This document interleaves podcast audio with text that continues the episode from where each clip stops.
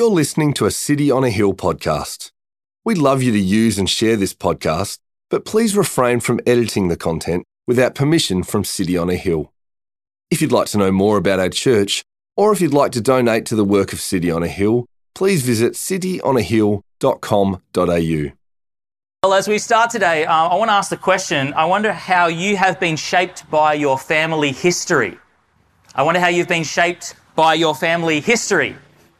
Uh, I've noticed uh, during Anzac Day, an- Ancestry.com had that thing where you could log on. There was like a 24 hour period and you could find out about your family story and who you were related to. And then that day you'd sign up and then they'd sting you later on because you probably had to put in your credit card details. Anyway, um, I wonder how you've been shaped by your family history. I wonder if there's uh, some, some legacies from that come through your family story that even have shaped who you are today. Um, you know, just to let you in a little bit onto the Glazebrook family history and the Glazebrook family legacy, uh, my dad and my granddad uh, passed on to my brother and I the legacy and the family story of chin ups. chin ups. Um, I remember as a young boy, we used to move around a lot. i am a bit of a mongrel Victorian, lived in a lot of different houses. And every single rental that we would move into, uh, Dad would always find a way to, to mount a chin up bar somewhere so that he could do chin ups. Uh, I remember there being one in a crabapple tree. Um, at one point, I remember there being uh, one that was over a door that was a bit awkwardly placed. Um, and I remember when, when my parents built a house, the first installation, you know, after we moved in, was two big wooden posts and a chin-up bar in the backyard. And it was, it was an exact copy of what my granddad had in his backyard. And, uh, and then uh, I remember dad, you know, uh, bribing me to when I could do my first chin-up, because we're Glazebrooks, we do chin-ups. Um, you know, when I could do my first chin up, I get twenty dollars. And man, when you are when you are 13 years old, twenty dollars is like a million dollars. So I worked hard to get that twenty dollars. And I remember even when I got married to Esther, uh, my uh, my I think it was was it granddad. Granddad, uh, he he, um, he threatened. I'm going to say threatened. No, he, uh, he he gently reminded Esther that uh, he may even have a chin up bar at the end of the aisle, just to make sure that before she inherited the Glazebrook name, she could do a chin up. Um, true story. True story. And let me just tell you, uh, Esther's not only good at reading the Bible, but she's also good at doing chin ups. Um, now I have three girls and $20 in my pocket to, um, anyway. Um, the family history, the, the, the Glazebrook family story has been shaped by a legacy of, of chin ups. Now, today we're in Ezra 4, and we're in this uh, little, it's, it's, it's a bit of an aside as we think through this story of the family of God. And there's this little recorded part of history that really shapes their family story. It shapes their family story and helping them understand who they are uh, and the, the God who is their father and their care and their provider. And it even gives them a set of expectations of who they're going, um, what they can expect for their life as family members in his family. And it's a story that's also for us. Uh, because if you're someone that has responded to the love of God shown to you in Jesus Christ, if you're someone that would say, Yes, I'm a child of God because of the finished work of Jesus, I've said sorry for my sin, and He's adopted me in, and I look forward to a glorious inheritance with Him in eternal life. This story in Ezra 4 also sets us up for our story that we'll be living right here, right now, today. It may have happened a long time ago, but the principles hold true for us as we read it today. So this little aside in Ezra 4 that we're going to look at, it's going to set up two things that I want us to see. It's going to set up an expectation for our family story. It's going to give us expectation of a family story. And it's also going to give us and remind us of our energy for living in our family story. Giving us an expectation of our family story and the energy for our family story. So let's dive in. I just want to uh, give us a little bit of context uh, for those of us that may not be familiar with Ezra up until this point. Uh, we're in the book of Ezra. It's one big, one big book, Ezra and Nehemiah, and the series that we're in is called Rebuild. if you look on Instagram, if you've got one of those little sheets in your handout, rebuild. And the reason why we've called it rebuild is because there's two big things happening that are being built. There's one big thing that's being built, um, and that is the city of Jerusalem is being rebuilt.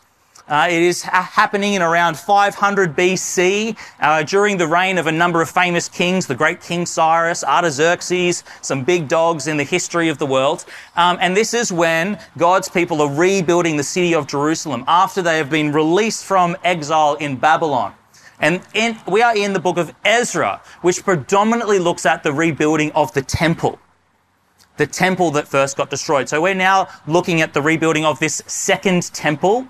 Um, what you, the temple that was destroyed in 70 AD. Um, you can go read about that on Wikipedia if you'd like. Uh, it's the temple that Jesus hung out in, and he cleared, and he did some fun stuff there as well. Um, Ezra is about rebuilding that second temple.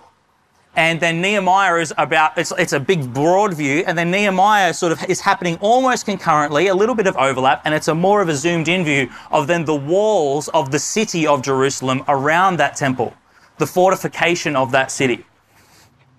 Now, I mentioned Ezra and Nehemiah because this little aside that we have in Ezra 4, it gets a little bit confusing if you're trying to read this story chronologically. Uh, because actually what we, what we see here is that Ezra, rather than a, a, a nicely organized timeline, he more, more in version of timeline, he goes in, goes in themes.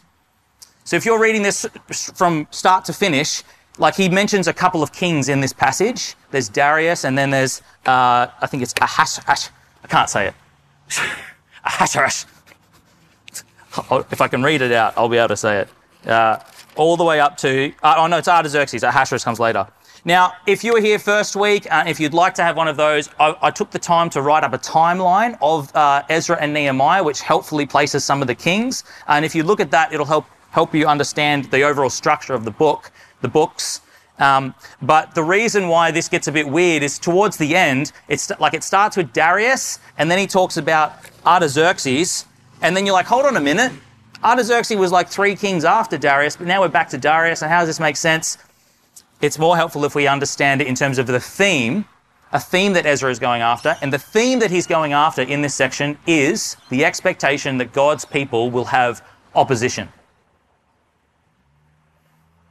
Opposition.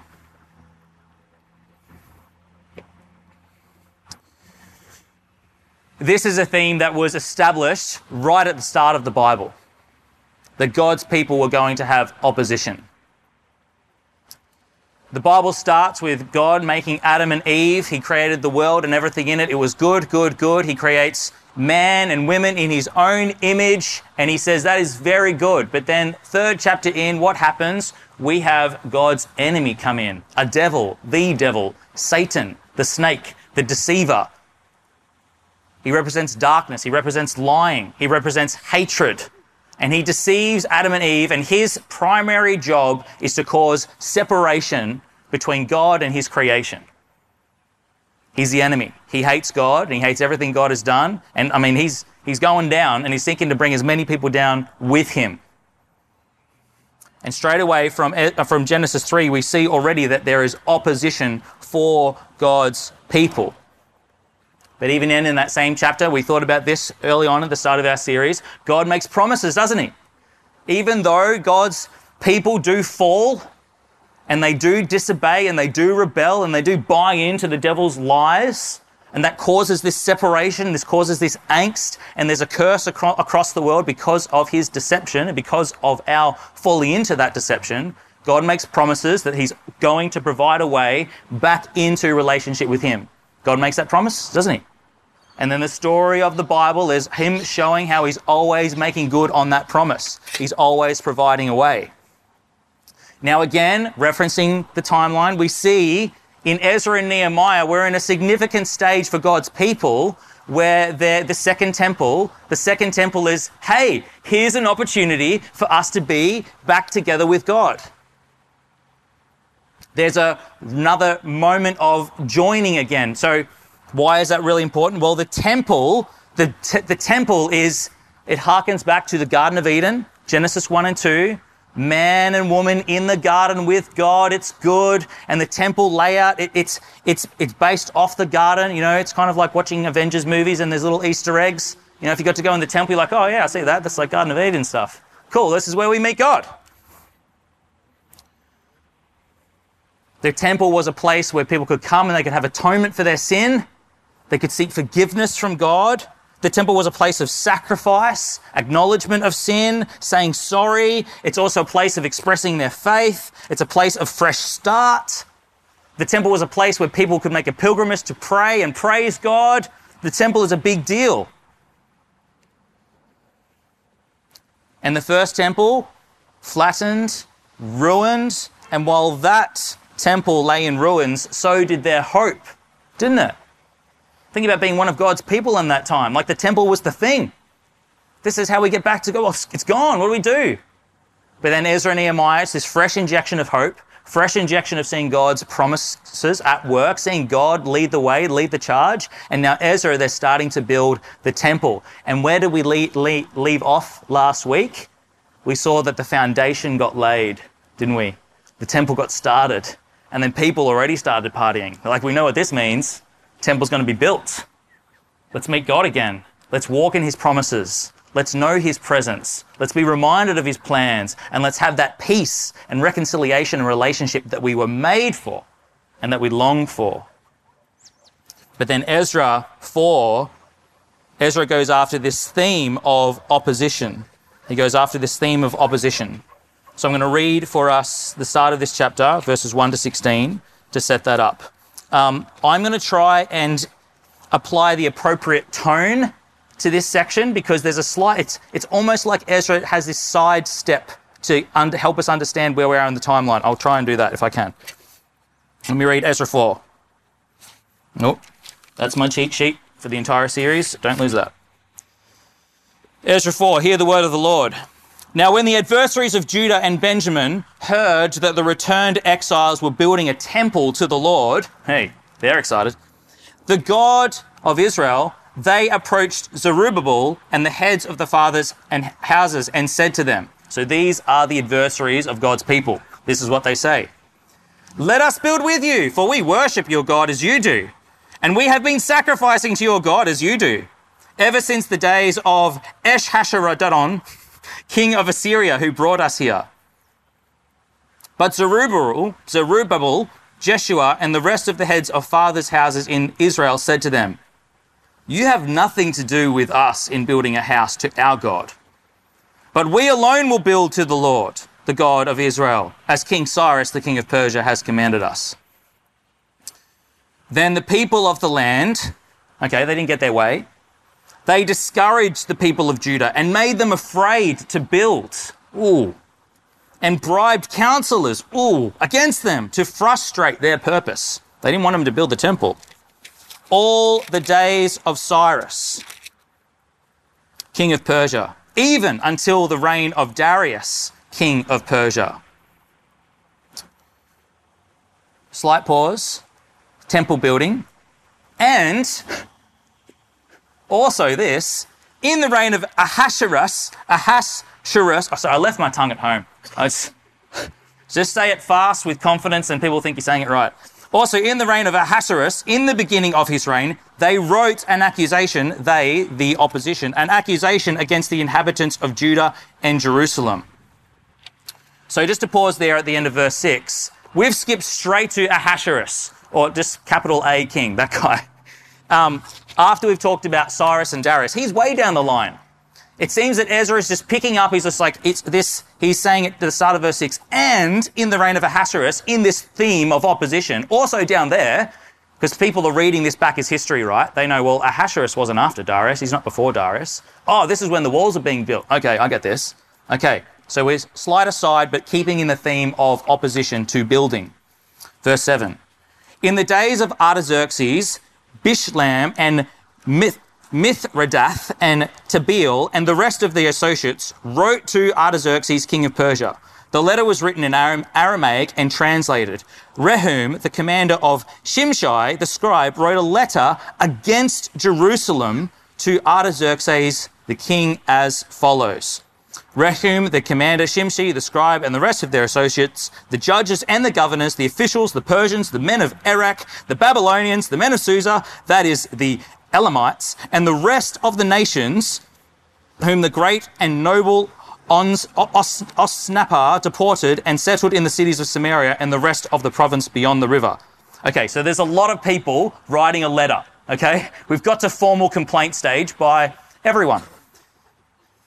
To Artaxerxes king. All right, King Artaxerxes. To Artaxerxes, your servants, the men of the province beyond the river, send greeting. And now, be it known to the king that the Jews who came up from you to us have gone to Jerusalem. Uh oh. They are, re- they are rebuilding that rebellious and wicked city. They are finishing the walls. Okay, so, oh, right, okay, we're in walls time now. Oh, okay, so I'm located. I'm watching, I'm looking at the timeline. They are rebuilding the walls and repairing the foundations. Now, be it known to the king that if this city is rebuilt and the walls finished, they will not pay tribute, custom, or toll, and the royal revenue will be impaired. You won't get your money. You won't get your money. Now, because because we eat the salt of the palace, and it is not fitting for us to witness the king's dishonor. Look, we're, we're for you, Mr. King. Like us, all of us, like we, we love you, man. We love you. Like we're just gonna, just listen to us suck up. Therefore, we send to inform you, kings, dibba dobba, dibba dobba, in order that search may be made in the book of the records of the fathers. You will find in the book of the records and learn that this city, it's a rebellious city. I've been looking at his Facebook page. I've scrolled back on Jerusalem, uh, Israel. Man, there's some photos back in their timeline that, that you, they do not want you to see. and I do not want to lose that.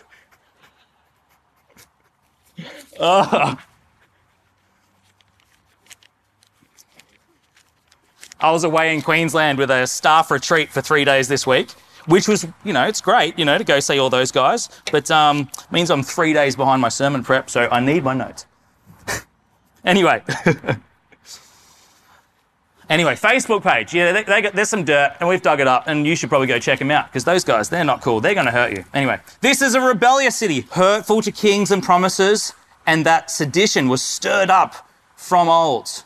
This is why this city was laid to waste. We make known to the king that if this city is rebuilt and its walls finished, you will have no possession in the province beyond the river. Ezra records this letter, this formal complaint, and this opposition that God's people were facing as they were seeking to rebuild the temple, as they were seeking to reconstruct their one and only and primary hope in being back in relationship with God. Ezra records this history and he's recording it for them. Now we can see that this history, this opposition, it's taking many forms, can't we? As we, if you sort of break it down and work through this passage comes in many for, forms. There's first we saw that there's there's people coming to to weasel in and sabotage from within, within aren't there? See that the start, like, oh, we'll come join you in building the temple. And Zerubbabel, he's onto it. He's just like, uh-uh, no, no, no, you, you, you are not on our team. Uh, we we do not want an alliance here. So no. And then when they didn't get their way, what was the next thing? Verse 4, we saw that the opposition came in the, came in the form of scare tactics and intimidation. They just made it hard for them. So they're, they're oppressing, they're oppressing, they're oppressing. And then after that, this is time of Darius and Cyrus. There's Artaxerxes. Okay, after the weaseling in, after the scare tactics, they go even more hardcore scare tactics. You know, formal complaint. They write a letter to the king. You know, it's getting serious. Like your neighbor can like he can you know he can throw dirt and all that sort of stuff. But as soon as he writes a letter to council, you're like, oh, this is a headache now. You know, not, not that that's happened to us. Like we, we love our neighbors. We, there's the camera. I love you and my neighbors. Um, but this is what they do. They, they gather, they gather all of the allies. Anyone that could, is anyone, is just like, we got to get them on our team, get them to all sign a petition, you know, and we are going to oppose what God is doing and what these people are doing in getting back to God. And we see in verse 11, they spin a story to suit their truth, this rebellious and wicked city, you know, like rebellious and wicked. I think, you know, their truth is their truth there. Like, whatever they want it to be, like, yeah, this is rebellious and wicked. Let's just say the words. We don't have to justify it, but just plant that seed. What else are they doing in this opposition? They make false accusations about uh, God's people's intentions. They say they're not going to pay the royal revenue. Well, they don't know that. But, you know, don't let the truth get in the way of a good story. you know, false accusations. We also see, what else did we see? Verse 14, the opposition came in terms of sweet talking the king. It's just sweet talking. And it's just like, well, you know, we're obviously the nice ones. We're the nice ones here. So, and they're not. you know, a bit of sweet talking. And then we see digging up the dirt from the past, digging up the dirt, you know, stuff they'd probably forgotten, probably the stuff that they're not proud of. But they dig that up and then they make bold assertions to use fear, fear of the reader, to manipulate to get their way. I'm pretty sure there's, there's not much else you could add to that list in the opposition that God's people were facing to building the temple, isn't there? It seems ridiculous. You know, if, if you're a king that's probably pretty switched on, you might read this and be like, oh, hold on a minute. There's a few strategies here. Maybe I'll go and investigate this. No, they buy into it. If you were to read verses 17 to 23, the king basically is like, yeah, yeah, these guys are, uh, they seem like a threat. So actually, the building slows down and that opposition uh, remains. Now, this opposition, this is, would have been a big deal for God's people, wouldn't it? Would have been a big deal. Like, think of what they're facing. I think of the initial excitement, release out of Babylon, everything's going well. Yes, I'm, I've got a new life ahead of me, a new journey. I'm, I'm, I'm starting again. I've got my fresh start. Remember that from last week? Got my fresh start because of the love of God. But oh, now, man, it's hard. They've thrown the kitchen sink at me in, in all of the ways that I could have had to, to reconnect and to find this reunion of relationship with God. Like, how are they feeling right now? How are the people of Israel feeling? How are God's people feeling?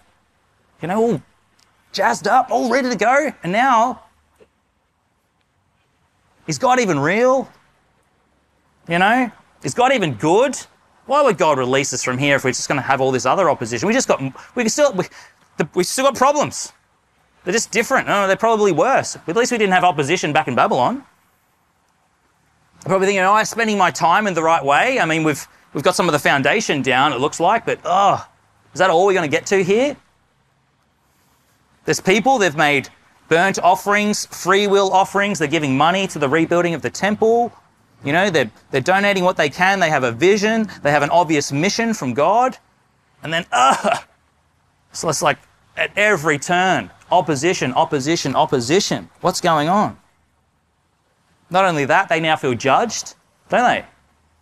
All of the nations, all around them, everyone just, yeah, you guys suck, you're not with us. They feel outnumbered, they feel isolated. What's going on? So, why does Ezra record this little bit of history, this theme of opposition in Ezra 4? Well, I think um, it's helpful to remember that uh, this is history, right? Ezra records history. He gets to writing this down after it's all been done. We thought about at the start that our family story and the, the, the, family that we're a part of and the story that we're in, it defines our future going forwards, doesn't, doesn't it?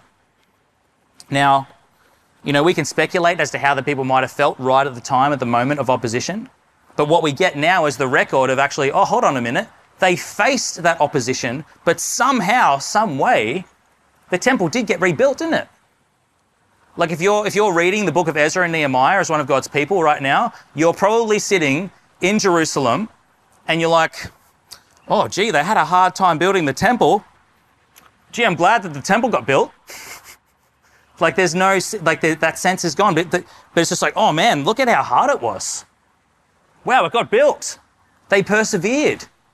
There's something in my family legacy. There's something in my DNA that, wow, I'm a, you know, I come from good stock, don't I? There's something there that Ezra is trying to clue on to his people to remind them of the, of the family that they're in. But even more than that, what does Ezra want to, want to remind them of? The God that they serve the God that they serve. He reminds them that actually, well, look at that temple. Like it was, it was pretty amazing, pretty amazing structure. Like jump on Wikipedia tonight, just type in the second temple, it'll come up. Incredible. And despite all of that opposition, it got done.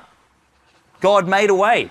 He kept his promises. There was this moment they, they had they had the finish time. They had the finish, and we'll get to that in the story. Like there's a proper full-on party at the dedication of the temple. It's, it's to be a big, it's to be a big deal. Maybe we'll have a party too. I don't know. Now we got a new and better temple. We'll get to that.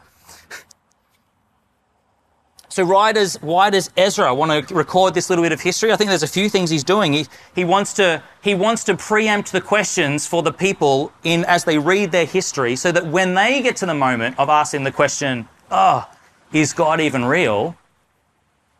They read the history and they can look at the finished temple and they go, oh, yeah, absolutely. Is God even good?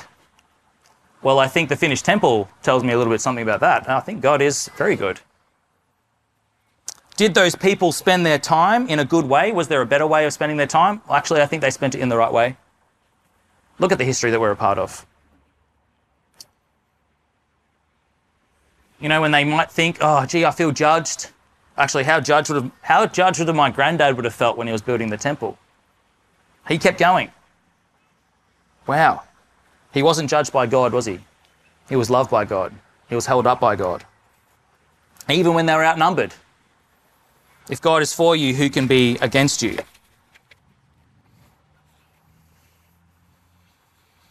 I think Ezra keeps this recording in Ezra 4 to highlight a few things. First and foremost, I think he wants to highlight that God will make sure, God will make sure, God will make sure that the relationship between him and his creation gets restored, even despite all forms of opposition. All forms of opposition.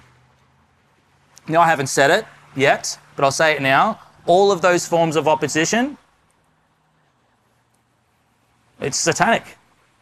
What's behind all of this scheming and planning and gathering? All of this is to continue the separation between God and his people. It's just a rebranding of the original plan, wasn't it? And God wants to make sure that we know and that we can see that the relationship between Him and His creation will always get restored no matter what type of opposition. How good is that? How good is that?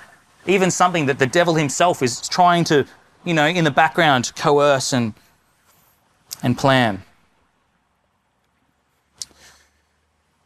You know, I think too, the other reason that Ezra wants to write this down for the people of the day, and even for us today, is he wants to remind God's people that opposition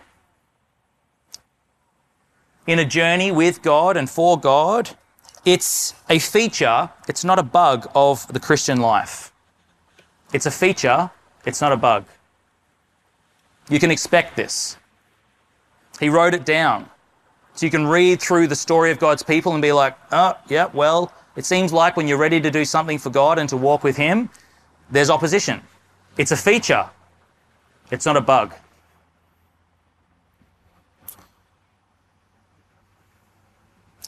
And it's a small one, but I think it's significant. I think Ezra also seeks to reassure the people of God that that digging up the dirt of the past, it's not going to define God's people's future. That's just a little one that I think um, is probably really significant for us today to think about. Because, I mean, it, it's, it's, a, it's a really short little comment. You know, they dig up the past of, you know, the people of Israel. Like this is this is um this is if you read through the book of Kings, one and two Kings, one and two Chronicles, you get to you get to sort of see what uh, you to sort of see the the legacy of God's people at certain times with the kings that they had. If you think back to maybe in uh, our Isaiah series, we looked at King Ahaz, or even just our most recent. What did we call that series? The King series. What did we call that? I didn't name it, so I've probably forgotten. It's on YouTube. It's on, it's on podcast somewhere. But we looked at some of the kings of Israel. How, how good were they? They sucked. They, they really sucked. Like, I'm gonna, I'm gonna offer my son on the altar to a made up pagan god because I need it to rain.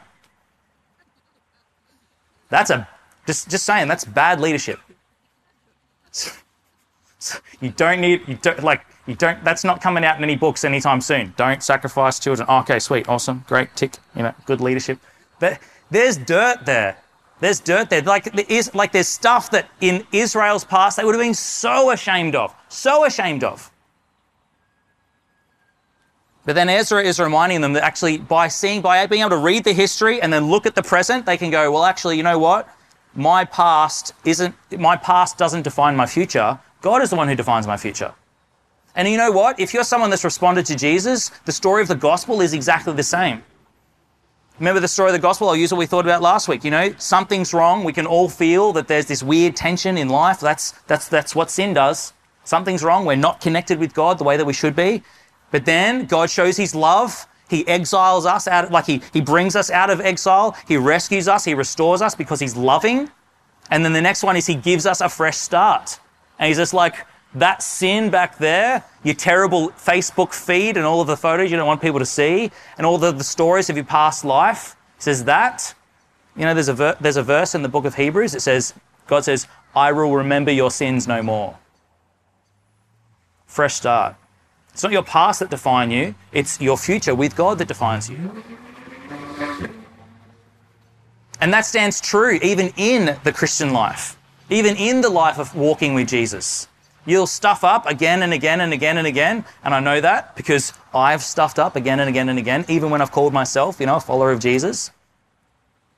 But the beauty of, of, of God's love and His mercy and His forgiveness and His grace is He says, just if you confess your sin as far as the east is from the, the west, that is how far I'll remove your transgressions from you. I, for, I forgive you says, I want you to, I want you to reset the way that you're thinking. Don't, you don't have to feel like you need to clean yourself up and get yourself right. I do that for you because I love you. Think of a, think of a father and their kids, right? The little kid stuffs up. At what point does the father say to the kids, you know what? I'm not to, you know, I'm just not, I'm not going to have you back until, look, you, you do all these things. Until you tick all of these boxes. No. No parent is ever going to do that to, or I don't know. I shouldn't say, I shouldn't so, be so flippant with that, but God, as a loving Heavenly Father, will always take back His children. And they're like, Daddy, I'm stuffed up. I'm sorry. Ah, that's God's love for you. You're not defined by your past. And I think Ezra wants to remind Israel that. And also, I think he wants to remind some of us of that today as well.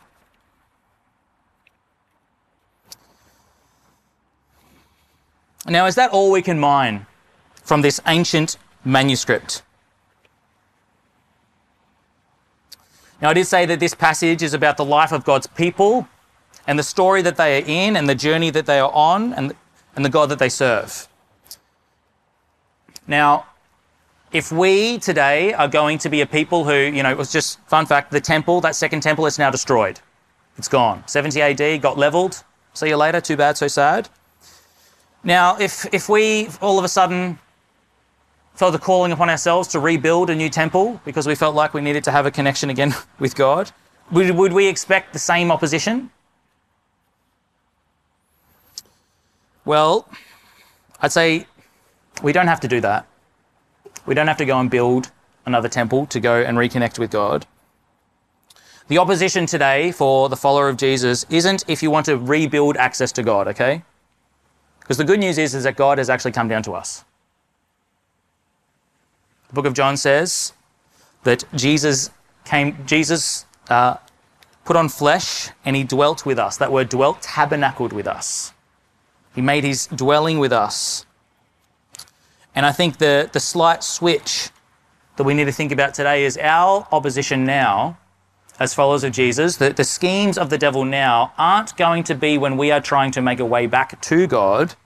Uh, they are to build a temple our opposition now, if, if we are going to be those people who trust in God and seek to live with Him with a new and better temple.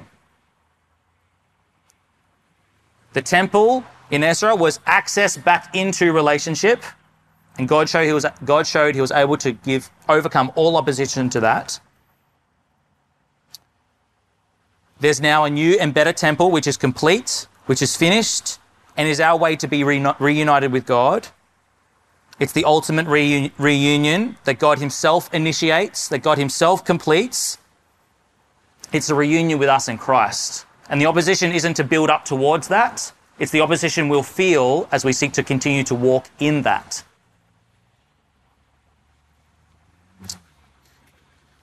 Jesus is the new and better temple that we don't have to build, the one that comes down to us. He says it plainly. John 2 Destroy this temple, and in three days I will raise it up. The Jews then said, It has taken 46 years to build this temple, and you will raise it up in three days. Verse 21 But he was speaking about the temple of his body. Today, if you want access to God, if today you feel like there's a, a separation and a distance and something's not quite right, and you, and you desire peace and love and forgiveness and reunion and relationship and reconciliation with your Maker and Creator, the one true God of this universe. The only way to that is not by you building a temple, it's by coming to the new and better temple, Jesus Christ, who says, I am the way, the truth, and the life. No one comes to God except through me. Jesus is now the access to the temple. No longer uh, is the access to God. No longer is there the need for a physical temple where we need to have a pilgrimage to go to this place in order that we might worship. But in Jesus Christ, through his work and through the gift of the Holy Spirit, we can worship in spirit and truth wherever we are. That's good news. That saves me money on flights to Jerusalem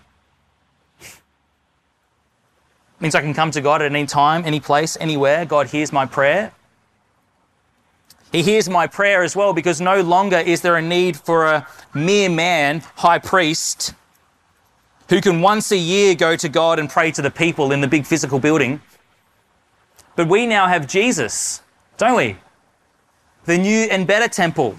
He is alive and he is the great God man, our great high priest, who is always at the Father's side praying with and praying for his people. Isn't that good news? There's no, no more striving and trying to remake this temple. It's there, it's done, and we can access any time. And how good's this? You know what the temple also represented back for Ezra? Repeated sacrifice for sin. Bring your bull, bring your goat, burnt offering, wave offering, thank offering, free will offering. There's no longer any repeated sacrifice for our sin. But in Jesus, there is the new way. With Him, He was and is the once for all sacrifice for sin. That is done away with. The sacrifice has been made, and we can go to God anywhere, anytime, pray to Him, say thanks to Him, confess to Him, turn to Him in forgiveness and thanks, and live with Him. Jesus says, I am the way, the truth, and the life. No one comes to the Father except through me. Do you know Jesus in this way? Do you know Jesus in this way? Do you enjoy the forgiveness, the love, and the acceptance of God because of Jesus? Or maybe you're trying to still build a temple in your own life so that you feel good enough to come to God. It's not the teaching of the Bible. It's not where forgiveness is. Simply believe and receive. We cannot earn and deserve. That's Jesus' job. Jesus has done the earning. Jesus has done the deserving. He came to seek and save the lost, to be light in the darkness, to be your Savior. And He comes to trade places with you. He says, I did it. I walked the walk that you couldn't walk. I died the death that you could have, should have died. I've paid the price that you should have paid and couldn't pay. And here, let me take away, let me take from you your Facebook feed and photo timeline, one you're very ashamed of, and let me give you mine. I'll go die in the place of the sin and punishment and disobedience. I'll go die for you. I'll take that punishment. And you can inherit what was coming to me. Oh, why? I really, really love you. Really love you. Really, really love you. And don't worry, in three days I come back, I rise to new life, and we'll do life together. I know there's a lot that we've got to work on, but it's now not alone. You're not alone. I'll give you the gift of my Holy Spirit. I'll always be with you. I'll be at the Father's side, interceding for you, praying for you, caring for you. You know, my Holy, my Holy Spirit, He's great. He'll remind you when you stuff up. Yep. He'll remind you. It'll also remind you that you can come back to me and say sorry. And he'll remind you that I'll, I'll forgive you. And he'll remind you that we can start again. He's also, he'll also do some really cool, tricky stuff. Like he'll change you from the inside out.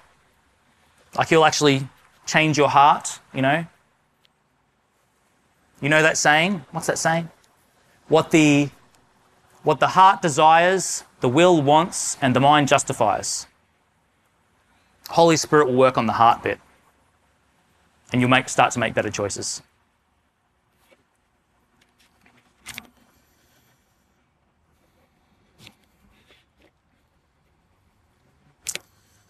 If you've never responded to Jesus before and sought to be right with God, you can do that today. You can do that today. Today is the day of salvation. Today is the day you can come to God and be forgiven for your sin, can start afresh, and can have that new life. If that's you, keep leaning into Jesus, keep talking to people about their experience with Jesus, and know that there's a new and better temple that, that He is that you can come to.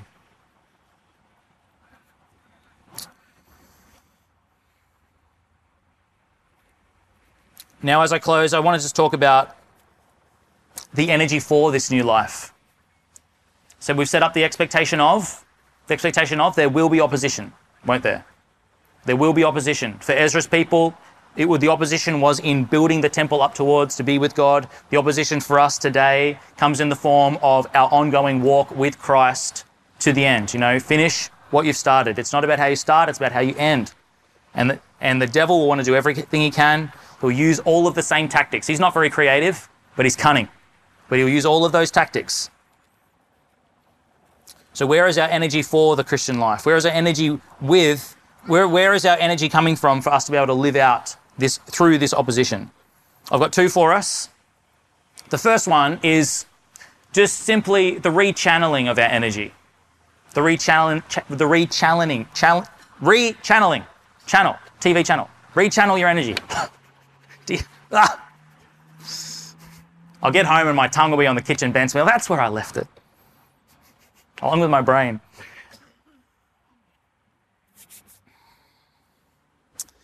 God's people at the time of Ezra, their endurance in building the temple was for relationship.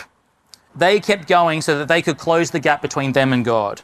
Us today, our endurance and our energy is spent in strengthening the bond of our existing relationship that God has purchased for us. We can keep going. We are able to rechannel our energy not into getting to God, but to maintaining the relationship that we have with God that God has given we can rechannel our energy not into attaining to what we think we want, but in reaffirming what God has freely given. Okay? Uh, kind of a weird illustration, but the Christian life is not like dating, flirting, courting, wooing, and seducing God so that He might accept you and love you and can be in relationship with you. Okay? Now, there's a lot of effort that goes into dating and courting and seducing and wooing a, a, a lovely lady. You know, I've got, you all know that I have very, very high standards. Um, and, you know, and I. anyway. But our energy doesn't need to go there. If you're a follower of Jesus, you don't need to pour all of your energy out into that. All of it goes into just the, the rather than the effort of dating, it goes into the just the, the effort of maintaining and loving and enjoying the relationship.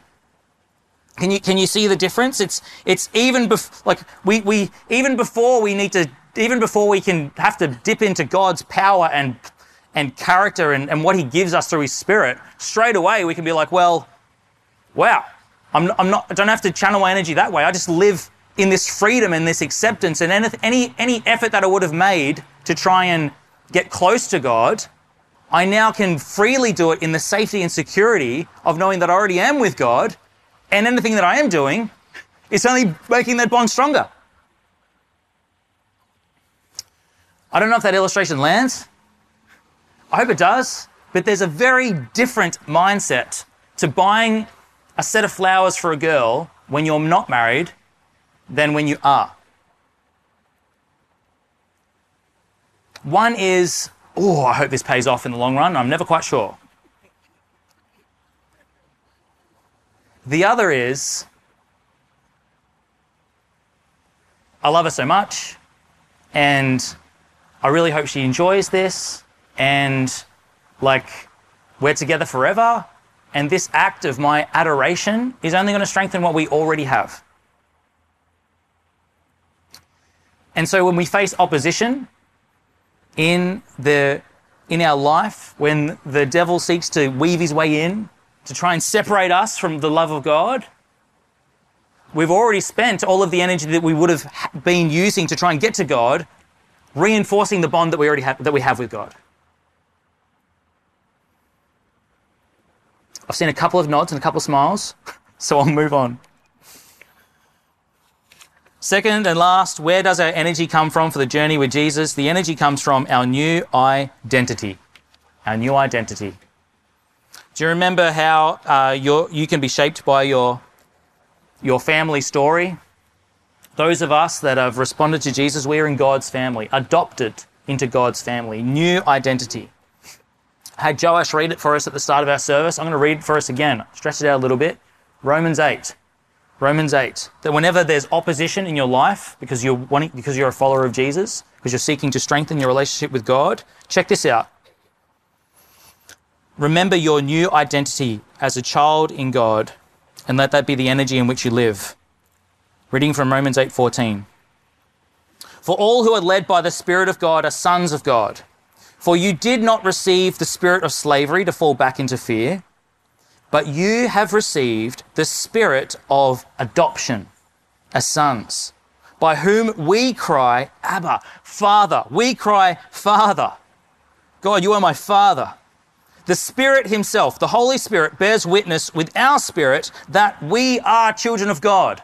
We are children of God. And if children, if we're God's children, then heirs, heirs of God, and fellow heirs with Christ. What a family!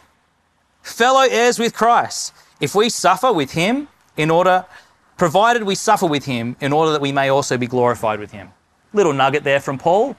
In the face of opposition, just remember, Christ suffered the ultimate opposition. You haven't suffered yet to the shedding of blood. So just chill out, guys. It's all right. You'll be fine. Verse 31. What then shall we say to these things? Opposition. If God is for us, who can be against us? To say that again. If God is for us, who can be against us? If God is for you, who can be against you? If you're in God's team, what team is there to try and beat you? Like if you've got God's power, what power is there to overcome you? If God is for us, what can be against us? He who did not spare his own son, but gave him up for us all, how will he not also with him, with him, with him, graciously give us all things? Okay, he's already given you his best. oh God, I was just I feel really nervous about asking. Like, I've already given you my son, mate. Like, it's okay. Like, let's let's let's talk this out. it's like this is how much I love you. I've given you my son when you're at your worst. Now you're adopted into my family. Like, what more do you need? I want to. Let's go to the end. I'm willing to give you whatever you need because you are my son too. You're my daughter too. You're in the family. And all about and all of those people that want to oppose. Verse 33. Who shall bring any charge against God's elect? It is God who justifies. Who is to condemn? Jesus Christ is the one who died. More than that, who was raised, who is at the right hand of God, who is indeed interceding for us. Who shall separate us from the love of Christ? Who shall separate us from the love of Christ? Who shall separate you from the love of Christ? Shall tribulation, will that separate you? Hmm. Will distress, Will distress separate you from the love of Christ? Maybe persecution. Could that separate you from the love of God? Maybe famine. Maybe get really hungry. Will that separate you from the love of Christ? Nakedness or danger when it's real, real bad or sword. As it is written, for your sake we have been killed all the day long. We are regarded as sheep to be slaughtered. What shall separate us from the love of Christ? No. In all these things, we are more than conquerors through him who loved us. For I am sure that neither death, nor life, nor angels, nor rulers, nor things present, nor things to come, nor powers, nor height, nor depth, nor anything else in all creation, nor anything else in all creation will be able to separate us from the love of God in Jesus Christ as Lord. Now, you remember before Ezra writes to his people They've got that history. Oh, gee, they had it hard. Oh, the temple. Huh, it got done. We're cool. I've learned something. What about us? Yeah, it's going to be hard for God's people, but oh, look, the empty cross, the empty tomb. We're going to be just fine. Living as one of God's people, it can be hard, but it's not without hope. It's not without hope because we can always call upon our God for help. And we know that this God will provide for us because He is our Father. And He has already provided Jesus.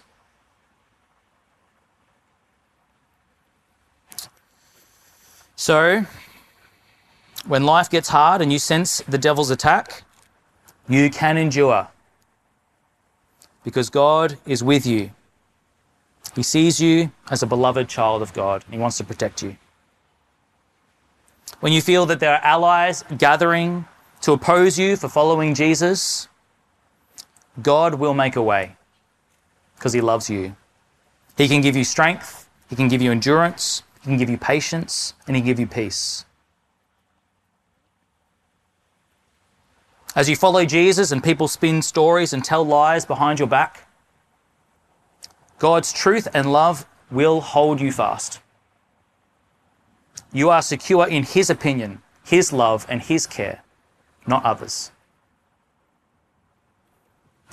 When the surrounding nations, when they make false accusations about your intentions, God's got your back and He knows your heart. His Spirit can counsel you and comfort you. You know, when others, they might sweet talk others so that you feel hopelessly left out and abandoned, we can remember God knows what's true and God is for you. You're able to rest in His love. You're able to rest in the future hope you have with Him. You're able to rest with your church family and in the presence of His Spirit. And when people dig up dirt on your past life and expose the shame that you once bore, you can remember that you are not defined by your past actions. You are defined by your present position of forgiveness and a fresh start with God, the one true God, your Creator, your Maker, your Father, and Sustainer. Holy Spirit, He will be there. He will remind you you are forgiven. The life you have now, it's a life of a fresh start. Your sin, your sin past, present, and future, it has been dealt with by Jesus on the cross. So, church, our energy for life with Jesus, it's been given to us by Jesus. Our identity, He gave us that. We're trading places with that, with us.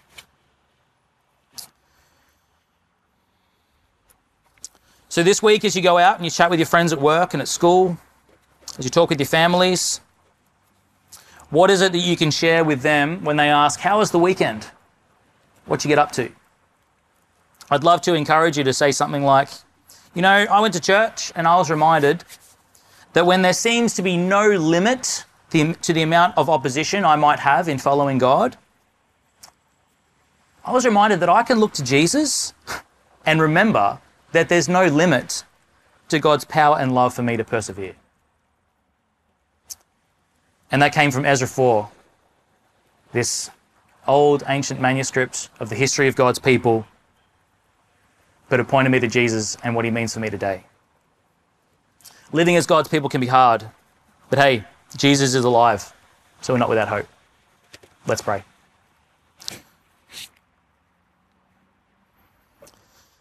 Heavenly Father, we thank you so much that in all these things we are more than conquerors through him who loved us. Thank you that neither death, nor life, nor angels, nor rulers, nor things present, nor things to come, nor powers, nor height, nor depth, nor anything else in all creation is able to separate us from the love that you have in Christ Jesus for us. Father, we thank you for today and for these words from Ezra 4, for this theme of opposition, for the reminder that it's something that we can expect, but it's also it's something that you give us energy to endure. Be with us this day, we pray. Help us to keep thinking about these things, applying these things, and remembering your presence with us because of the finished work of Jesus Christ, your Son, in whose name we pray. Amen. Amen. Oh.